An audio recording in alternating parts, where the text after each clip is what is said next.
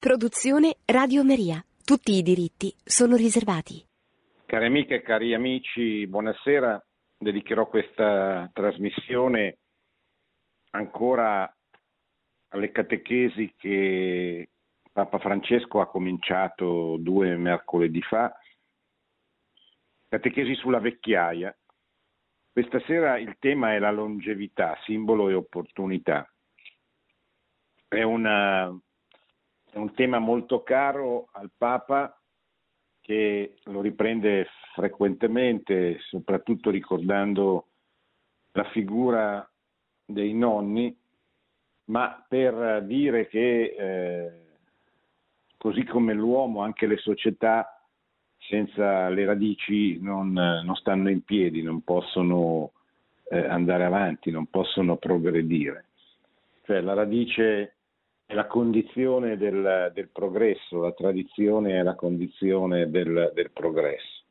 Ma prima di entrare nel merito della seconda catechesi, quella appunto dedicata alla longevità, volevo leggervi, come ho fatto anche mercoledì scorso, l'appello finale che il Papa ha fatto eh, il, durante la catechesi, salutando i polacchi, i polacchi presenti all'udienza generale e ringraziandoli per il lavoro che stanno facendo straordinario di assistenza ai profughi della, provenienti dalla vicina eh, Ucraina. Vi leggo, saluto cordialmente tutti i polacchi, voi per primi Avete sostenuto l'Ucraina, aprendo i vostri confini, i vostri cuori e le porte delle vostre case agli ucraini che scappano dalla guerra.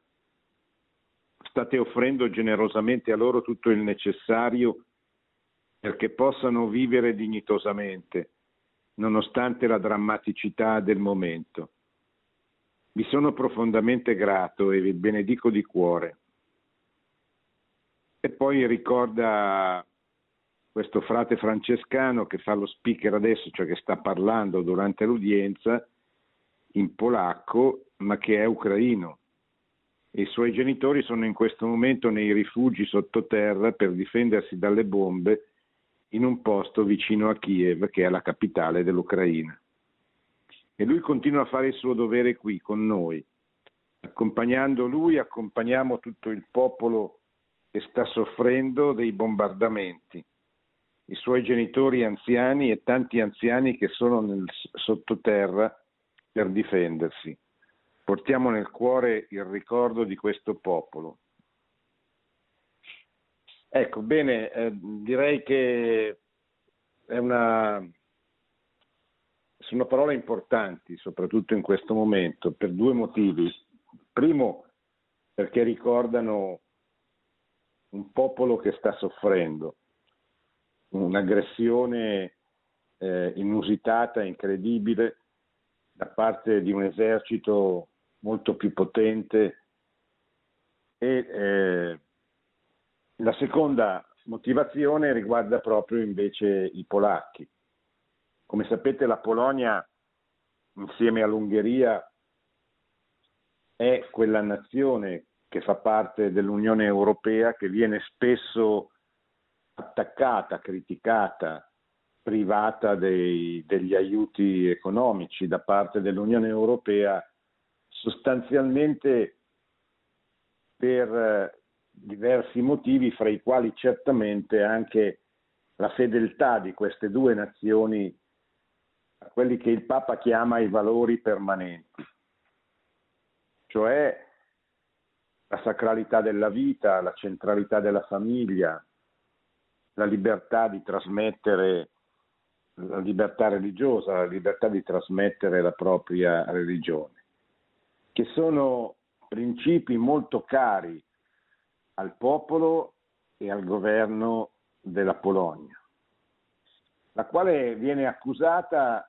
di eh, non avere un'attenzione nei confronti dei profughi provenienti dalle guerre in Africa o, o che o quelli che accompagnano la, rotta, la cosiddetta rotta dei Balcani. Ma eh, bisogna capire che un conto sono i profughi che spesso sono eh, oggetto di una, dire, di una pressione politica da parte di altri stati, in questo caso la Bielorussia, che vuole spingere eh, centinaia di migliaia di poveri che scappano dalla, dal, dalla, dalle guerre sostanzialmente verso i confini di paesi che non possono permettersi di ospitare eh, perché sono paesi sostanzialmente piccoli. Il caso è quello dell'Ungheria, che è un paese di, eh, se non mi ricordo male, di una decina di milioni di abitanti, ma anche della Polonia, che è un paese più, eh, sicuramente più, più, più grande, ma non è un paese che vive una condizione economica tale di benessere da poter e soprattutto perché capisce che è oggetto di una pressione di tipo politico da parte di eh, uno Stato o di più Stati che sono ostili nei suoi confronti. È inconcepibile che l'Unione Europea non riesca a distribuire i profughi che spingono per entrare nei paesi che ne fanno parte fra tutti gli stati, che sono circa 30, che fanno parte dell'Unione Europea. Ed è inconcepibile soprattutto per l'Italia e per la Spagna, che sono i paesi che, attraverso i quali i profughi arrivano più eh, facilmente perché eh, possono sbarcare, come, come sapete, attraverso il mare. Quindi queste due rotte, quella balcanica e quella, sono la condizione per poter dire che è giusto, è sacrosanto, come dice sempre eh, il Papa e come, come insegna la, la, la, Chiesa. Cioè è giusto accogliere tutte le persone che ciascuno Stato può accogliere, ma non è giusto che eh, tutto ciò venga lasciato esclusivamente sulle spalle di alcuni Stati o che eh, questi poveri disgraziati vengano usati come forma di pressione politica su altri Stati. E la dimostrazione che per quanto riguarda la Polonia da parte sua non c'è eh, una volontà di non accogliere chi realmente ha bisogno di essere eh, accolto senza che ci siano motivazioni di carattere ideologico o politico, la Polonia la sta dimostrando proprio in queste ore, avendo accolto, credo, quasi un milione dei, dei profughi che scappano dall'Ucraina e che attraversano dopo Leopoli il confine con eh, la Polonia. E il Papa con eh, molta eh, generosità e con molta attenzione a questo sforzo ha voluto ricordare il, il grande sacrificio e il grande sforzo che i polacchi, tutti i polacchi, perché come sappiamo anche dalle immagini che abbiamo potuto vedere c'è una mobilitazione nei confronti degli ucraini, soprattutto delle donne e dei bambini che scappano dalla guerra, straordinariamente generosa. Allora eh, ricordiamo con il Papa questo popolo, ringraziamolo con la preghiera la preghiera a chi scappa anzitutto, a chi, eh, chi attraversa il confine, lascia, lasciando la propria patria, lasciando la propria casa, spesso lasciando tutti i beni perché non hanno neanche avuto il tempo di portarsi via eh, le cose più importanti e significative. Ma preghiamo anche per chi li accoglie, perché abbia sempre la forza, la costanza, la lucidità per accogliere queste, questo povero popolo vittima di un'aggressione eh, disumana. E torniamo al nostro tema. Nel racconto biblico delle genealogie dei progenitori, scrive il Papa Francesco, colpisce subito la loro enorme longevità. Si parla di secoli. Quando comincia qui la vecchiaia, si chiede il Papa. Che cosa significa il fatto che questi antichi padri vivono così a lungo dopo averne generato i figli? Padri e figli vivono insieme per secoli. Questa cadenza secolare dei tempi, narrata con stile rituale, conferisce al rapporto fra longevità e genealogia un significato simbolico molto forte. È come se la trasmissione della vita umana, così nuova nell'universo creato, chiedesse una lenta e prolungata iniziazione. Tutto è nuovo. Agli inizi della storia di una creatura che è spirito e vita, coscienza e libertà, sensibilità e responsabilità. La nuova vita, la vita umana, immersa nella tensione fra la sua origine a immagine e somiglianza di Dio e la fragilità della sua condizione mortale, rappresenta una novità tutta da scoprire e chiede un lungo tempo di iniziazione, in cui è indispensabile il sostegno reciproco fra le generazioni, per decifrare le esperienze e confrontarsi con gli enigmi della vita. In questo lungo tempo, lentamente, viene coltivata anche la qualità spirituale dell'uomo. In un certo senso, ogni passaggio d'epoca nella storia umana ci ripropone questa sensazione è come se dovessimo riprendere da capo e con calma le nostre domande sul senso della vita. Quando lo scenario della condizione umana appare affollato di esperienze nuove e di interrogativi inediti. Certo, l'accumulo della memoria culturale accresce la dimestichezza necessaria ad affrontare i passaggi inediti. I tempi della trasmissione si riducono, ma i tempi dell'assimilazione chiedono sempre pazienza. L'eccesso di velocità che ormai ossessiona tutti i passaggi della nostra vita rende ogni esperienza più superficiale e meno nutriente.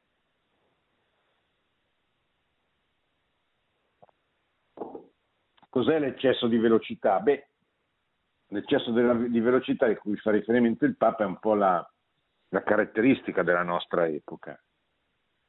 Una, una caratteristica magari non ideolo- ideologica, non giustificata ideologicamente come poteva essere in alcuni movimenti culturali come il futurismo, per esempio, che così eh, adorava, tra virgolette, eh, la tecnica, la velocità, la guerra, tutte queste forme moderne di eh, di superamento, diciamo così, della vita ordinaria, della vita quotidiana.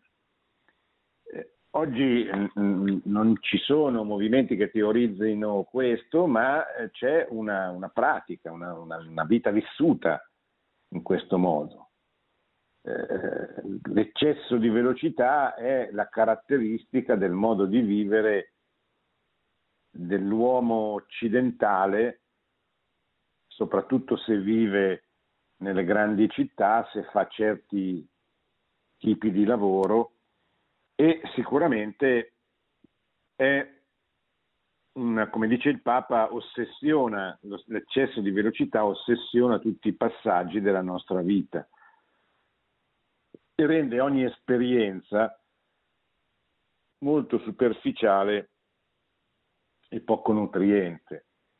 Cioè le persone che vivono così sempre, eh, e non solo i giovani, ma anche proprio quelli che lavorano, cioè le persone di, di, di mezza età, cioè vivono così velocemente dentro un turbinio di cose da fare che eh, non hanno il tempo di pensare, non hanno neanche il desiderio in molti casi di pensare, perché non hanno mai neanche ricevuto un'educazione che eh, abbia fatto scoprire loro l'importanza del silenzio, della meditazione, della contemplazione, della riflessione, eccetera. Purtroppo se voi parlate con, eh, con molti giovani, eh, cascano dalle nuvole quando viene fatta loro questa osservazione. Cioè, no, non che eh, so, si rendano conto di vivere in un modo eh, che, non, che non va bene, ma purtroppo spesso, soprattutto se uno vive in una grande città, se ha un lavoro in una grande multinazionale dove viene assorbito completamente, è molto difficile che, che, che riesca a, a, non essere coinvolto in questo eccesso di, di velocità, appunto. Ma spesso eh, mo- molte persone non si rendono neanche conto di questo, eh, vivono semplicemente come vivono la grande maggioranza dei loro eh, coetanei che fanno quel tipo di, di vita. I giovani, dice il Papa, sono vittime inconsapevoli di questa scissione fra il tempo dell'orologio che vuole essere bruciato e i tempi della vita che richiedono una giusta lievitazione. Una vita lunga permette di sperimentare questi tempi lunghi e anche i danni della fretta. La vecchiaia, certamente, impone ritmi più lenti ma non sono solo, ma non solo, non, ma non sono solo tempi di inerzia. Cioè è chiaro che diventando vecchi uno non, non riesce più a tenere certi ritmi. Se lavora eh, smette, va in pensione, quindi automaticamente però qui spesso si crea un grande problema, cioè se una persona non è stata educata alla bellezza della, della contemplazione, della preghiera, della, della non velocità, del gustare la vita in tutte le sue manifestazioni. Se uno non ha mai avuto, cioè ha sempre avuto il terrore del, tempo, del cosiddetto tempo vuoto, il tempo libero, perché, perché il silenzio vi ha sempre fatto paura,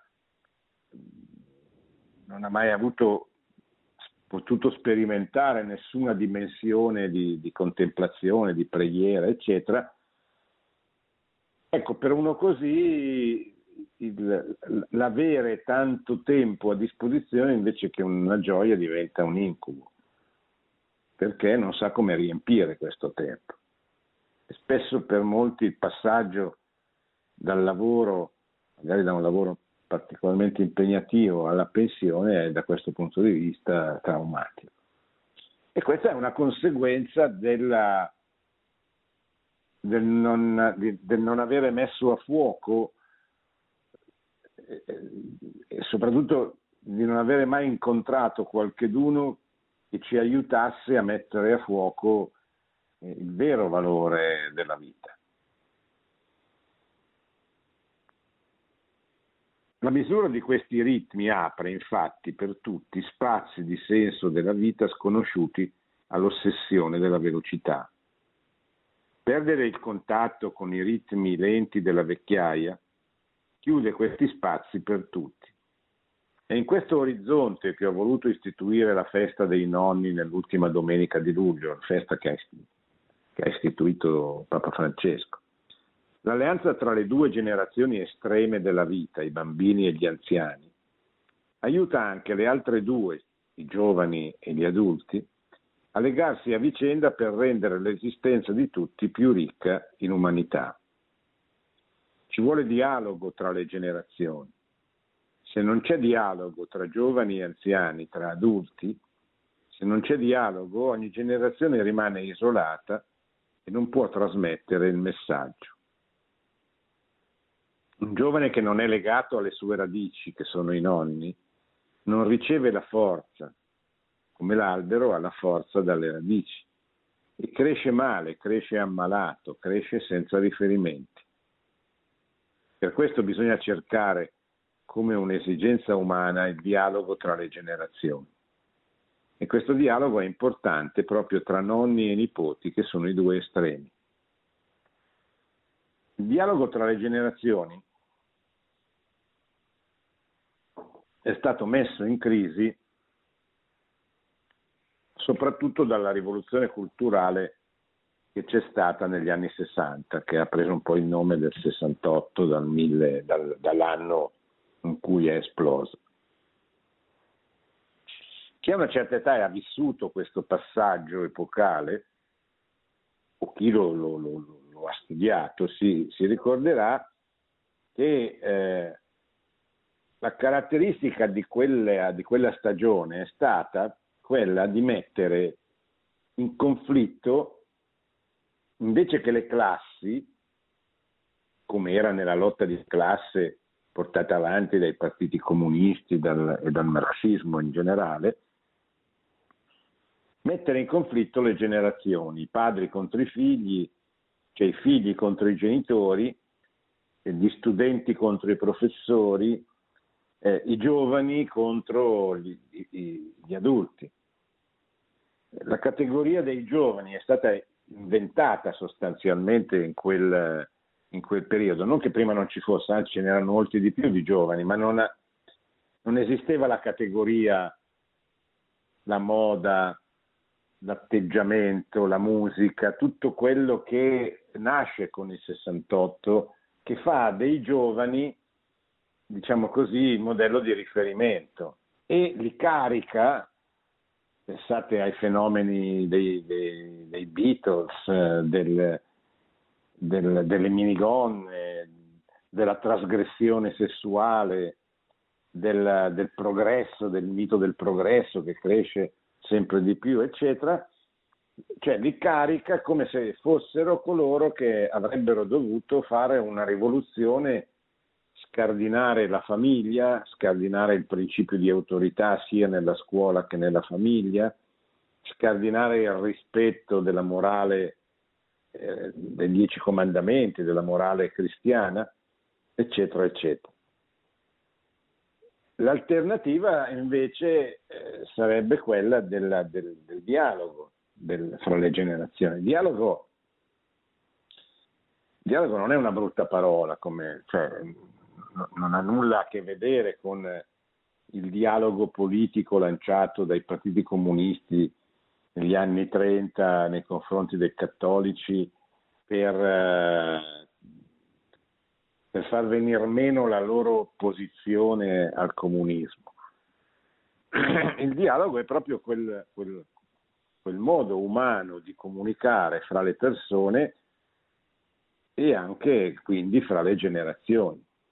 Il dialogo permette alla radice di parlare al frutto e al frutto di, di, di, imparare dalla radice, cioè il dialogo permette a una società di crescere in modo ordinato, in modo armonico, perché, perché eh, se guardiamo la società come un ciclo, il dialogo è quella cosa che permette a tutto il ciclo della vita intergenerazionale di, eh, dire, di marciare verso il medesimo obiettivo e di scambiarsi reciprocamente le cose positive di ciascuna generazione.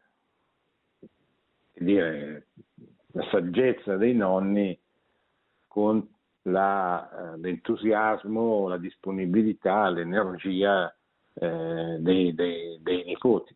Ma tutto questo perché possa essere messo insieme e dare frutti, evidentemente deve, eh, deve avvenire, cioè deve esserci appunto una comunicazione, deve esserci un dialogo.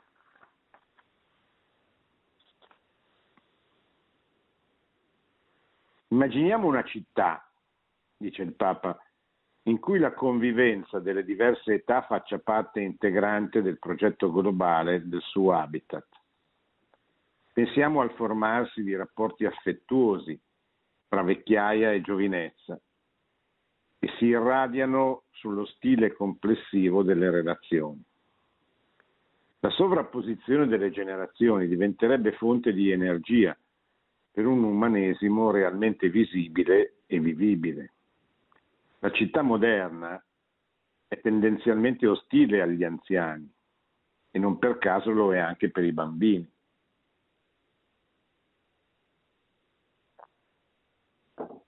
Perché la città moderna? Beh, intanto perché soprattutto le grandi città molto commerciali, produttive, industriali,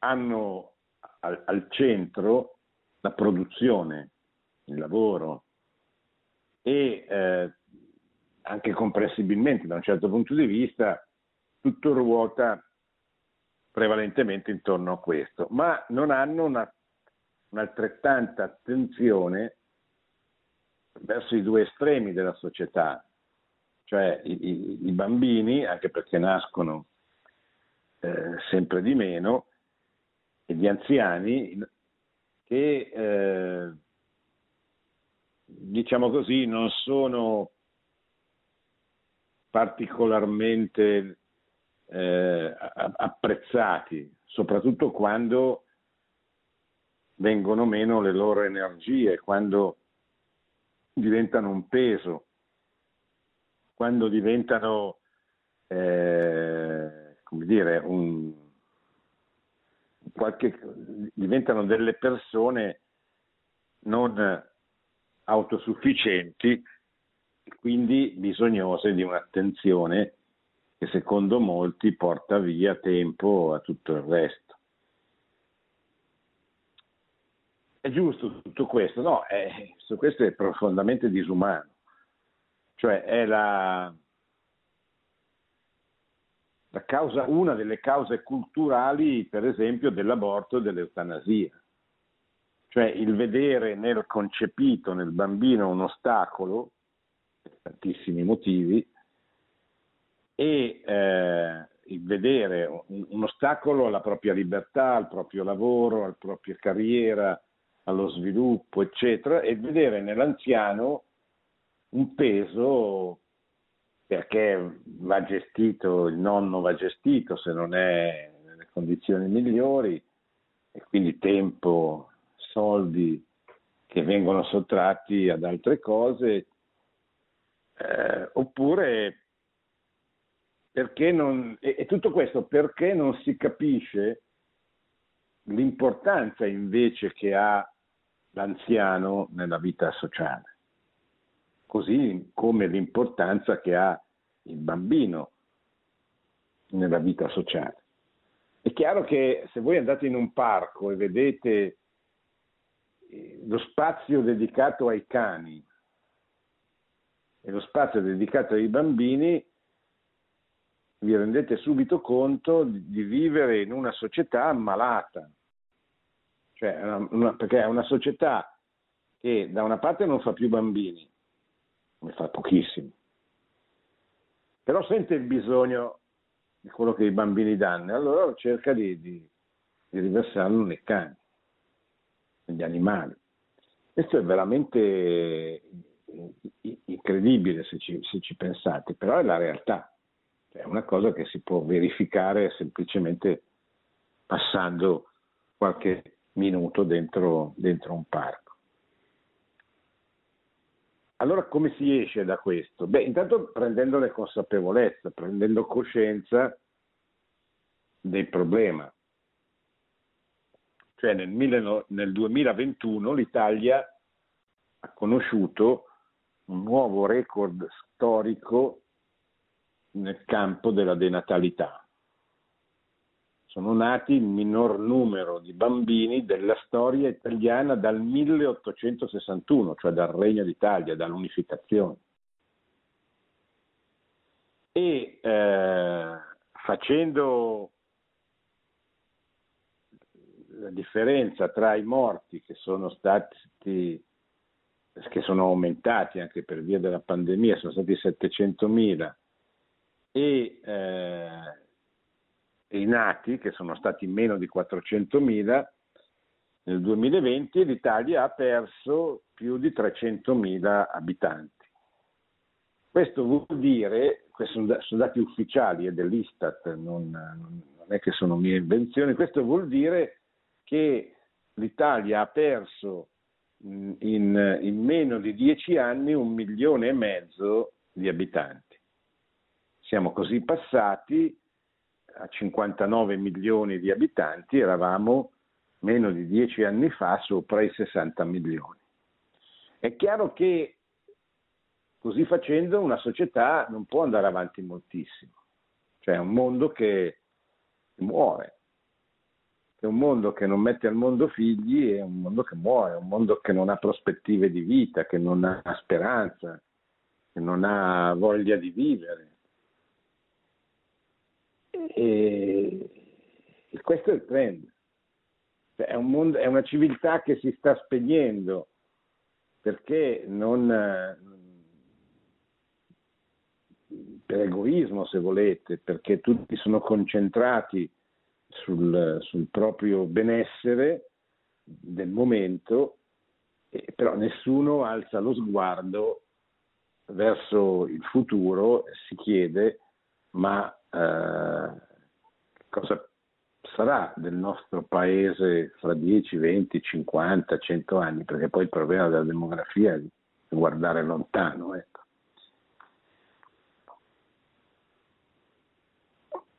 Questa società che ha questo spirito dello scarto e scarta tanti bambini non voluti, scarta i vecchi, li scarta, non servono e li mette alla casa per anziani al ricovero.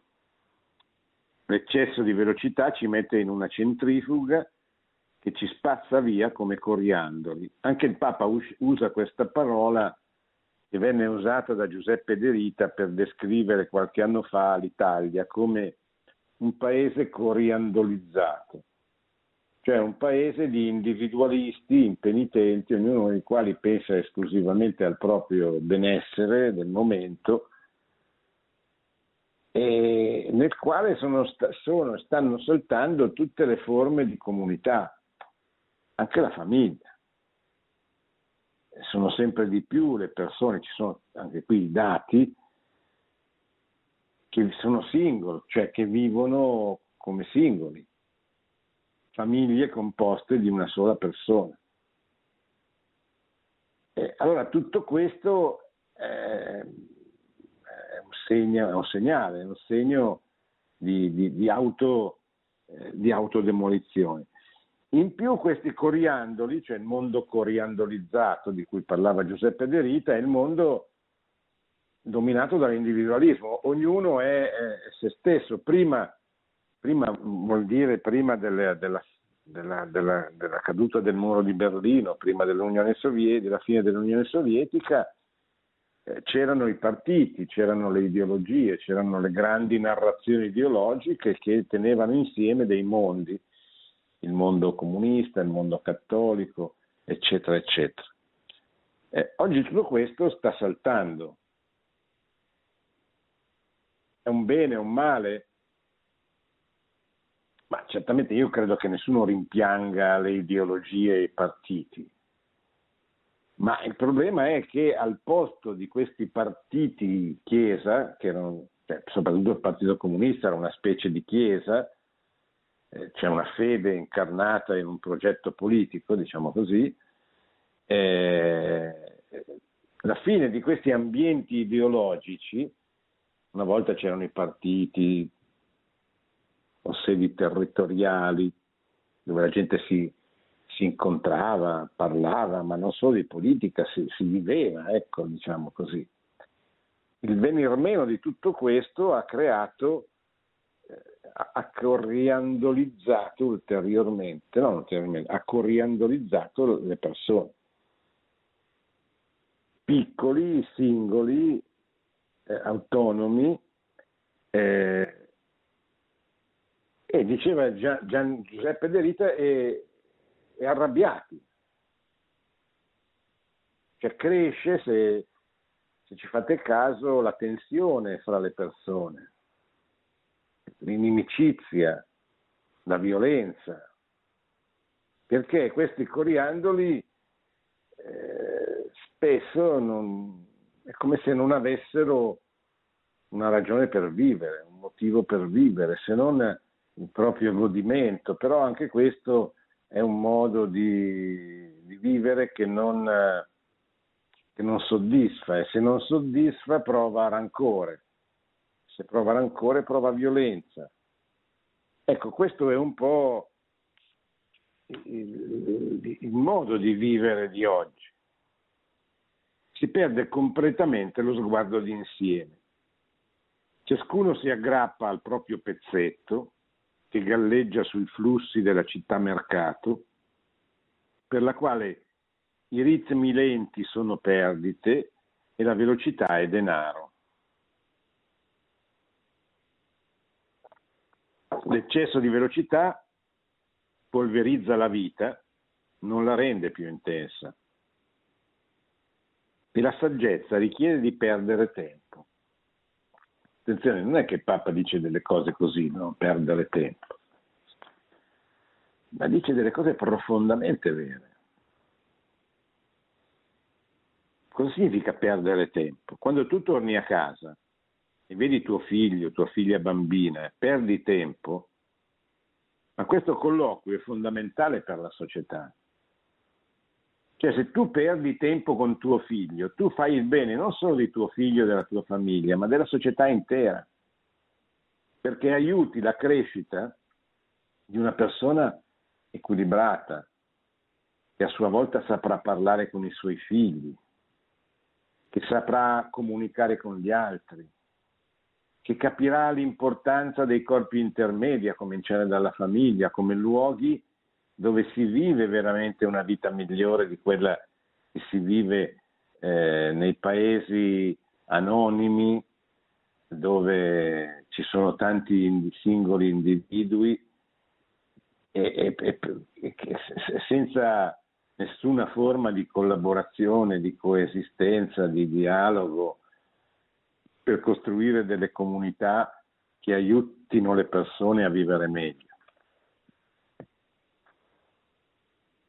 Perdere tempo significa dedicarsi ai figli, ma anche ad altre persone, agli anziani per esempio,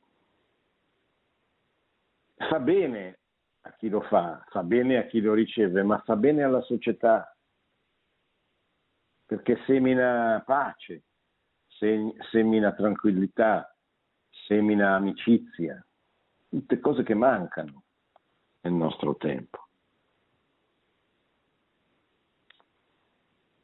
E quando tu torni a casa e c'è il nonno o la nonna che forse non ragiona bene o non so, ha perso un po' la capacità di parlare, e tu stai con lui o con lei, tu perdi tempo, ma questo perdere tempo fortifica la famiglia umana. È necessario spendere il tempo, un tempo che non è reddituale con i bambini e con i vecchi, perché loro ci danno un'altra capacità di vedere la vita. La pandemia nella quale siamo ancora costretti ad abitare ha imposto molto dolorosamente una battuta d'arresto al culto ottuso della velocità. E in questo periodo i nonni hanno fatto da argine alla disidratazione affettiva dei più piccoli. L'alleanza visibile delle generazioni, che ne armonizza i tempi e i ritmi, ci restituisce la speranza di non abitare la vita in vano e restituisce a ciascuno l'amore per la nostra vita vulnerabile, sbarrando la strada all'ossessione della velocità che semplicemente la consuma. La parola chiave qui è perdere tempo. A ognuno di voi chiedo, tu sai perdere il tempo, tu sei sempre affrettato dalla velocità. Sono di fretta, non posso, quante volte sentiamo queste parole quante volte le pronunciamo. Sai perdere il tempo con i nonni, con i vecchi, sai perdere il tempo giocando con i tuoi figli, con i bambini. Questa è la pietra di paragone. Pensate un po', e questo restituisce a ciascuno l'amore per la nostra vita vulnerabile, sbarrando, come ho detto, la strada all'ossessione della velocità e semplicemente la consuma. I ritmi della vecchiaia sono una risorsa indispensabile per cogliere il senso della vita segnata dal tempo. I vecchi hanno i loro ritmi, ma sono ritmi che ci aiutano. Grazie a questa mediazione si fa più credibile la destinazione della vita all'incontro con Dio. Un disegno che è nascosto nella creazione dell'essere umano a sua immagine e somiglianza, ed è sigillato nel farsi uomo del figlio di Dio.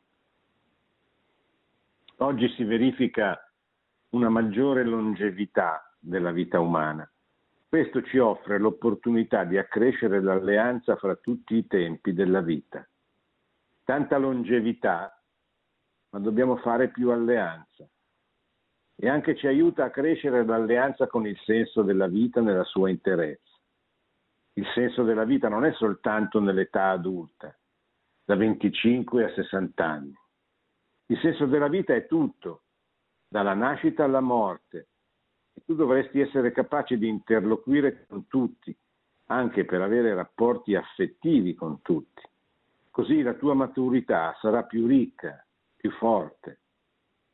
E anche ci offre questo, e anche ci offre questo significato della vita, che è tutta intera. Lo Spirito ci concede l'intelligenza e la forza per questa riforma. Ci vuole una riforma.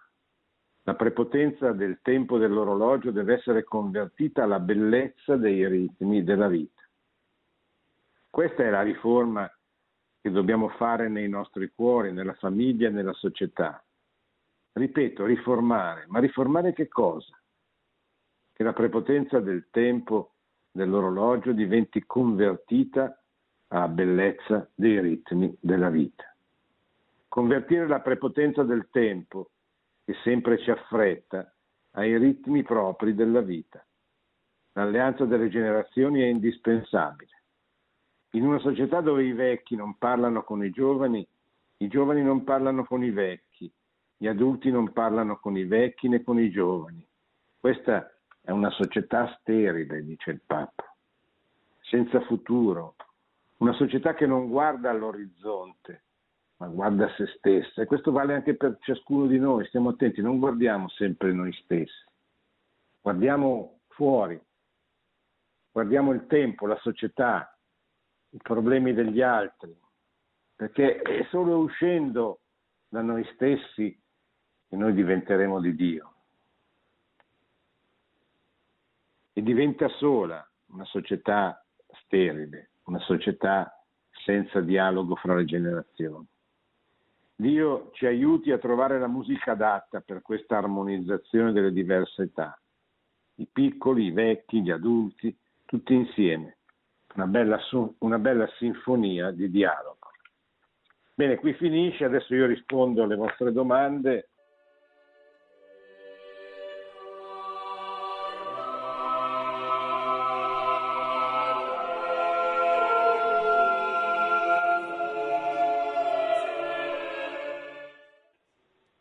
Pronto?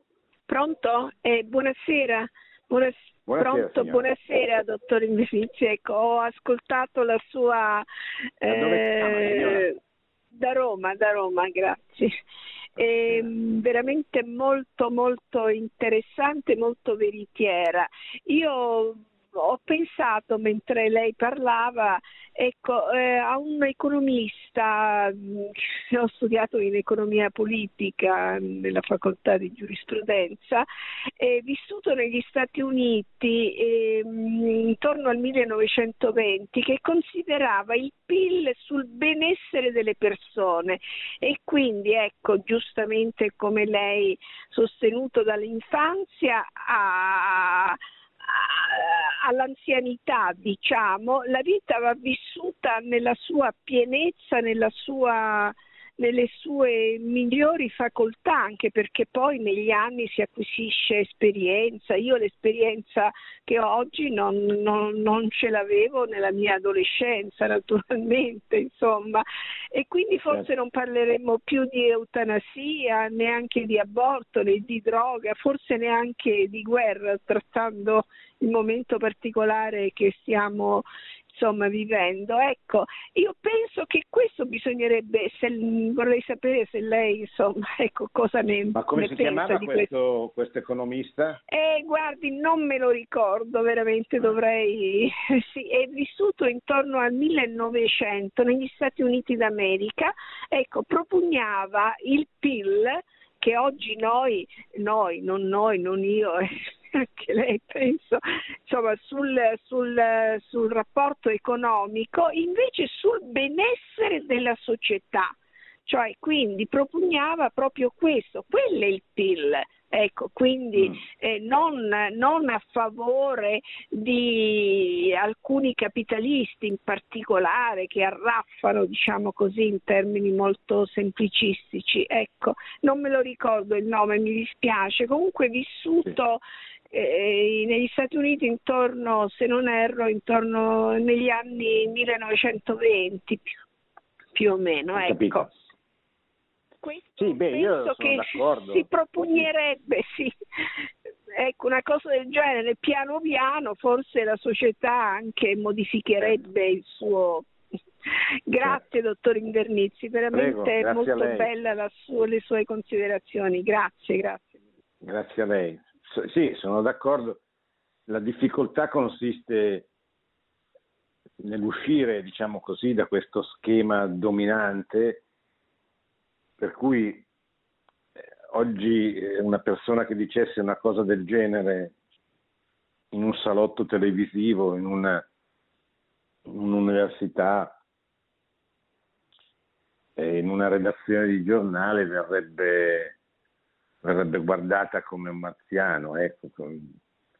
E, e- e credo che anche queste cose che il Papa dice sempre con molta sono, sono guardate cioè sono guardate con sufficienza, dire, poveretto, questo qui deve in qualche modo dire qualcosa di diverso e con sufficienza e con un po' di, di ironia, ecco.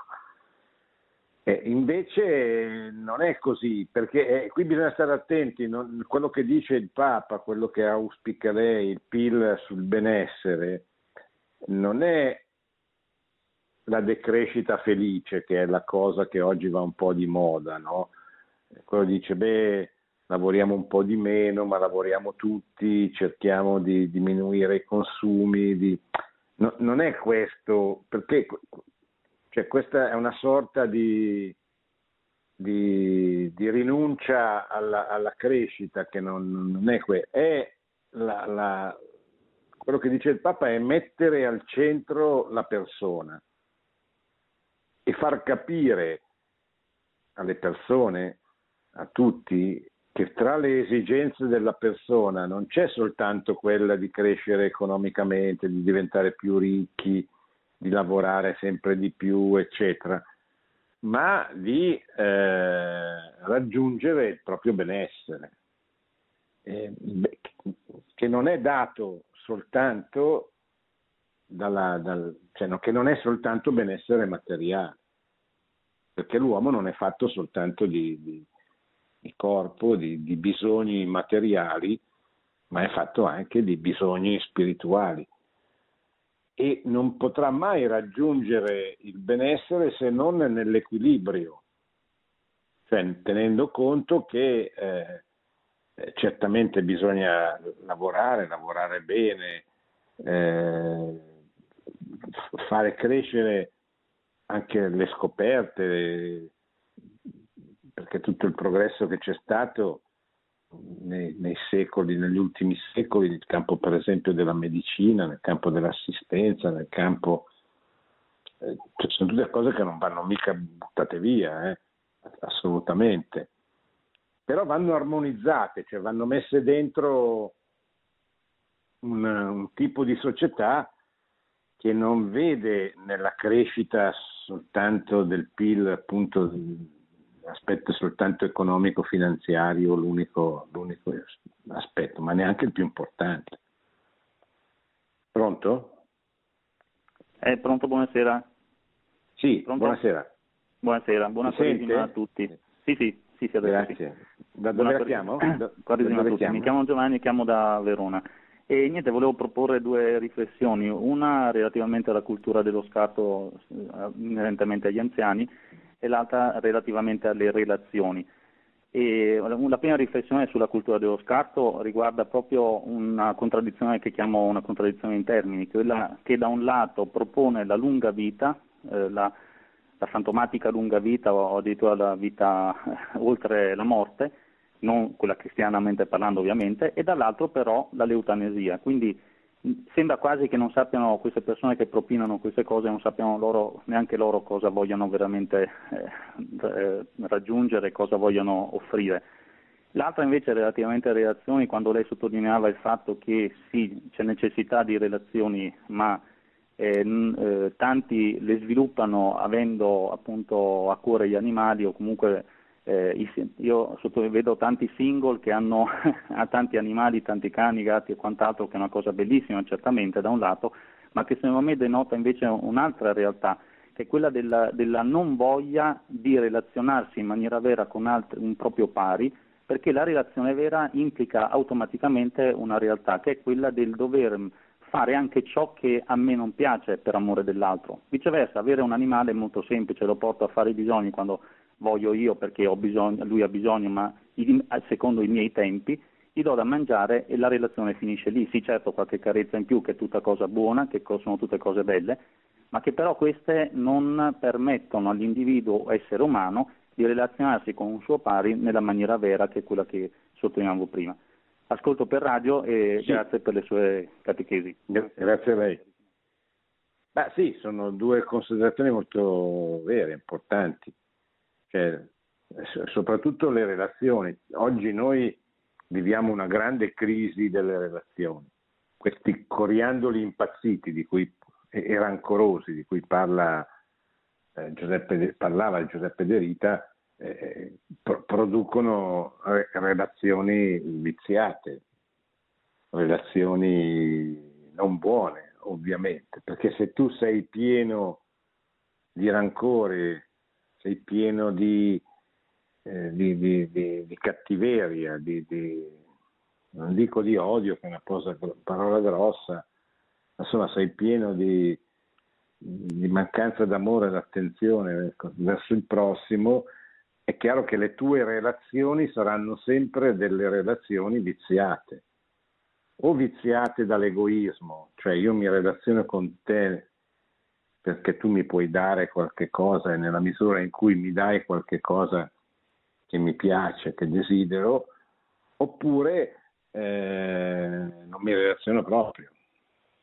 Ma la relazione come dono, per esempio il matrimonio, il matrimonio per stare in piedi deve essere concepito secondo la sua logica intrinseca, cioè il matrimonio è il dono di sé è il dono del proprio corpo, della propria, della, della propria persona, quindi tutta la persona, a un'altra persona, per costruire insieme una comunione che aiuti entrambi a, raggiungere la salvezza eterna e la felicità e eh, permetta, se Dio vuole, la trasmissione della vita. Ma capite che questo per stare in piedi prevede, deve prevedere il dono di sé, cioè io rinuncio, o meglio, io metto il mio, il, mio io nelle tue mani che possa entrare dentro di te e viceversa. E diventiamo una cosa sola, cioè queste cose sono la Bibbia, sono l'inizio della, della, della parola di Dio, no? Diventerete una cosa sola, però per diventare una cosa sola eh, bisogna farne di strada, bisogna svuotare se stessi, bisogna rinunciare a se stessi e così facendo si, si, si potrà dare vita a quella.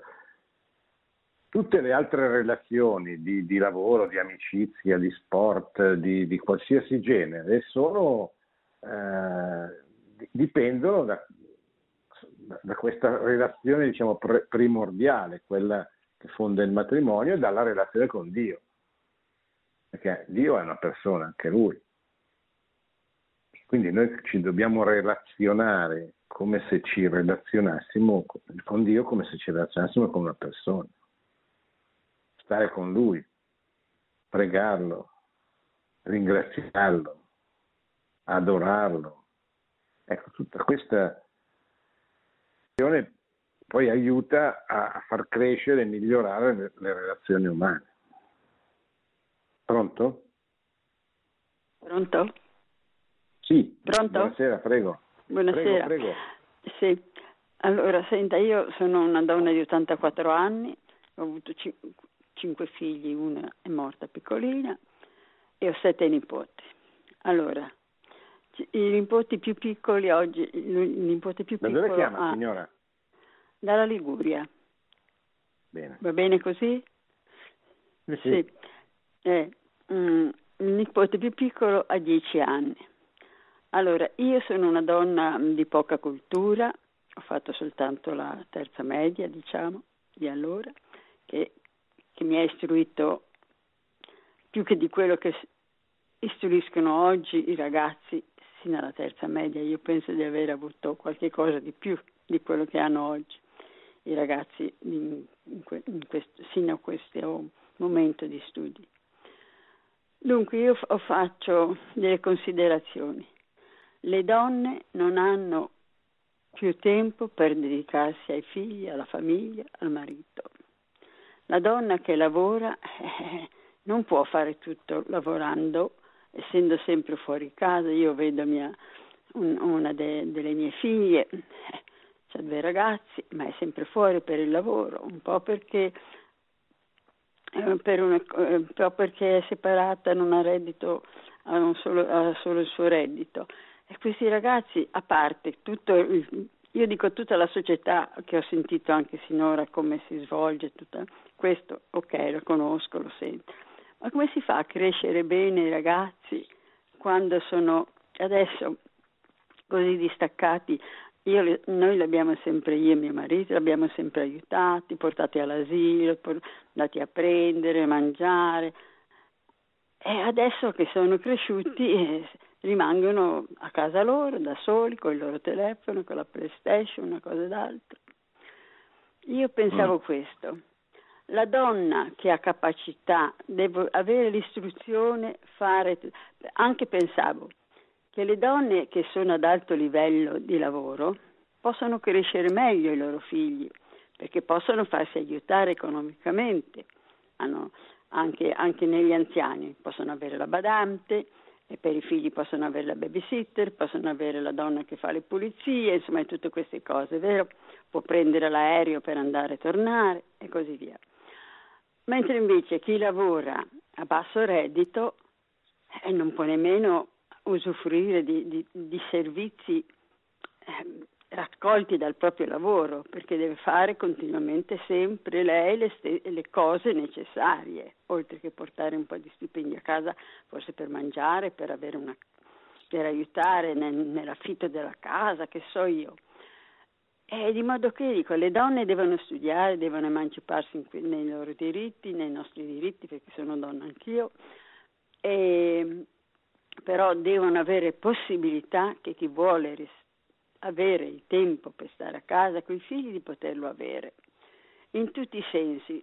Eh, O le pagano di più, ancora più degli uomini, per modo di dire, devono studiare quelle che sono eccellenze, benissimo, va tutto bene, perché le donne anche sugli ambienti di lavoro possono partecipare largamente alla, alla crescita, al benessere, però hanno bisogno di tempo per la famiglia, hanno bisogno di tempo per la famiglia. Sì. Adesso io, mio marito ha 90 anni, io ne ho 84, stiamo bene, abbastanza, diciamo, però non ci si vede più, anche loro, i figli hanno da lavorare, hanno da guardare i bambini, accompagnarli di qui, accompagnarli di là, niente, non c'è, non c'è, è anche impossibile avere la relazione, i bambini poi si staccano anche dagli, dagli anziani. Beh, signora, lei tocca un problema molto, molto, molto grave. Intanto bisogna dire che la soluzione non è non far più i figli, perché purtroppo è quello che sta avvenendo. Eh, ci vorrebbero delle iniziative politiche, cioè delle leggi, delle iniziative legislative che pongano la famiglia al centro e quindi contribuiscano a risolvere i problemi che lei ha elencato, a cominciare dal riconoscimento, per esempio, che la, la, la, donna, la donna che, che, stabilisce di stare a casa così ai propri figli fa una scelta che, che va bene per la società, che non, non, è una scelta di egoismo o di rinuncia a se stesse, anzi. E quindi deve essere in qualche modo riconosciuta dalla società. Eh, non, ecco, però ah, il vero problema, il vero nodo è di tipo culturale, non è di tipo economico-politico. Certamente una politica che mette al centro la famiglia, che aiuta la maternità, anche economicamente aiuta. La dimostrazione è che quei paesi che fanno questo tipo di politiche, cioè che che premiano la natività hanno fatto crescere la natalità, per esempio la Francia, però non è mai cresciuta veramente in modo tale da rimpiazzare il numero dei morti, è 2,1, ogni, ogni donna dovrebbe avere 2,1 figli perché ci possa essere l'equilibrio. Anche nelle province dove la natalità è molto sostenuta come a Bolzano, come a Trento, però non siamo all'1,2 della Liguria, ma siamo all'1,8, 1,9, eccetera, siamo sempre sotto il ricambio. Quindi il problema vero è un problema culturale, cioè la gente eh, non è più innamorata della famiglia, della maternità, del matrimonio. E questo è il vero, è il vero problema, cioè non c'è questo desiderio da parte della società, perché se ci fosse eh, ci sarebbero anche le conseguenze di tutto questo.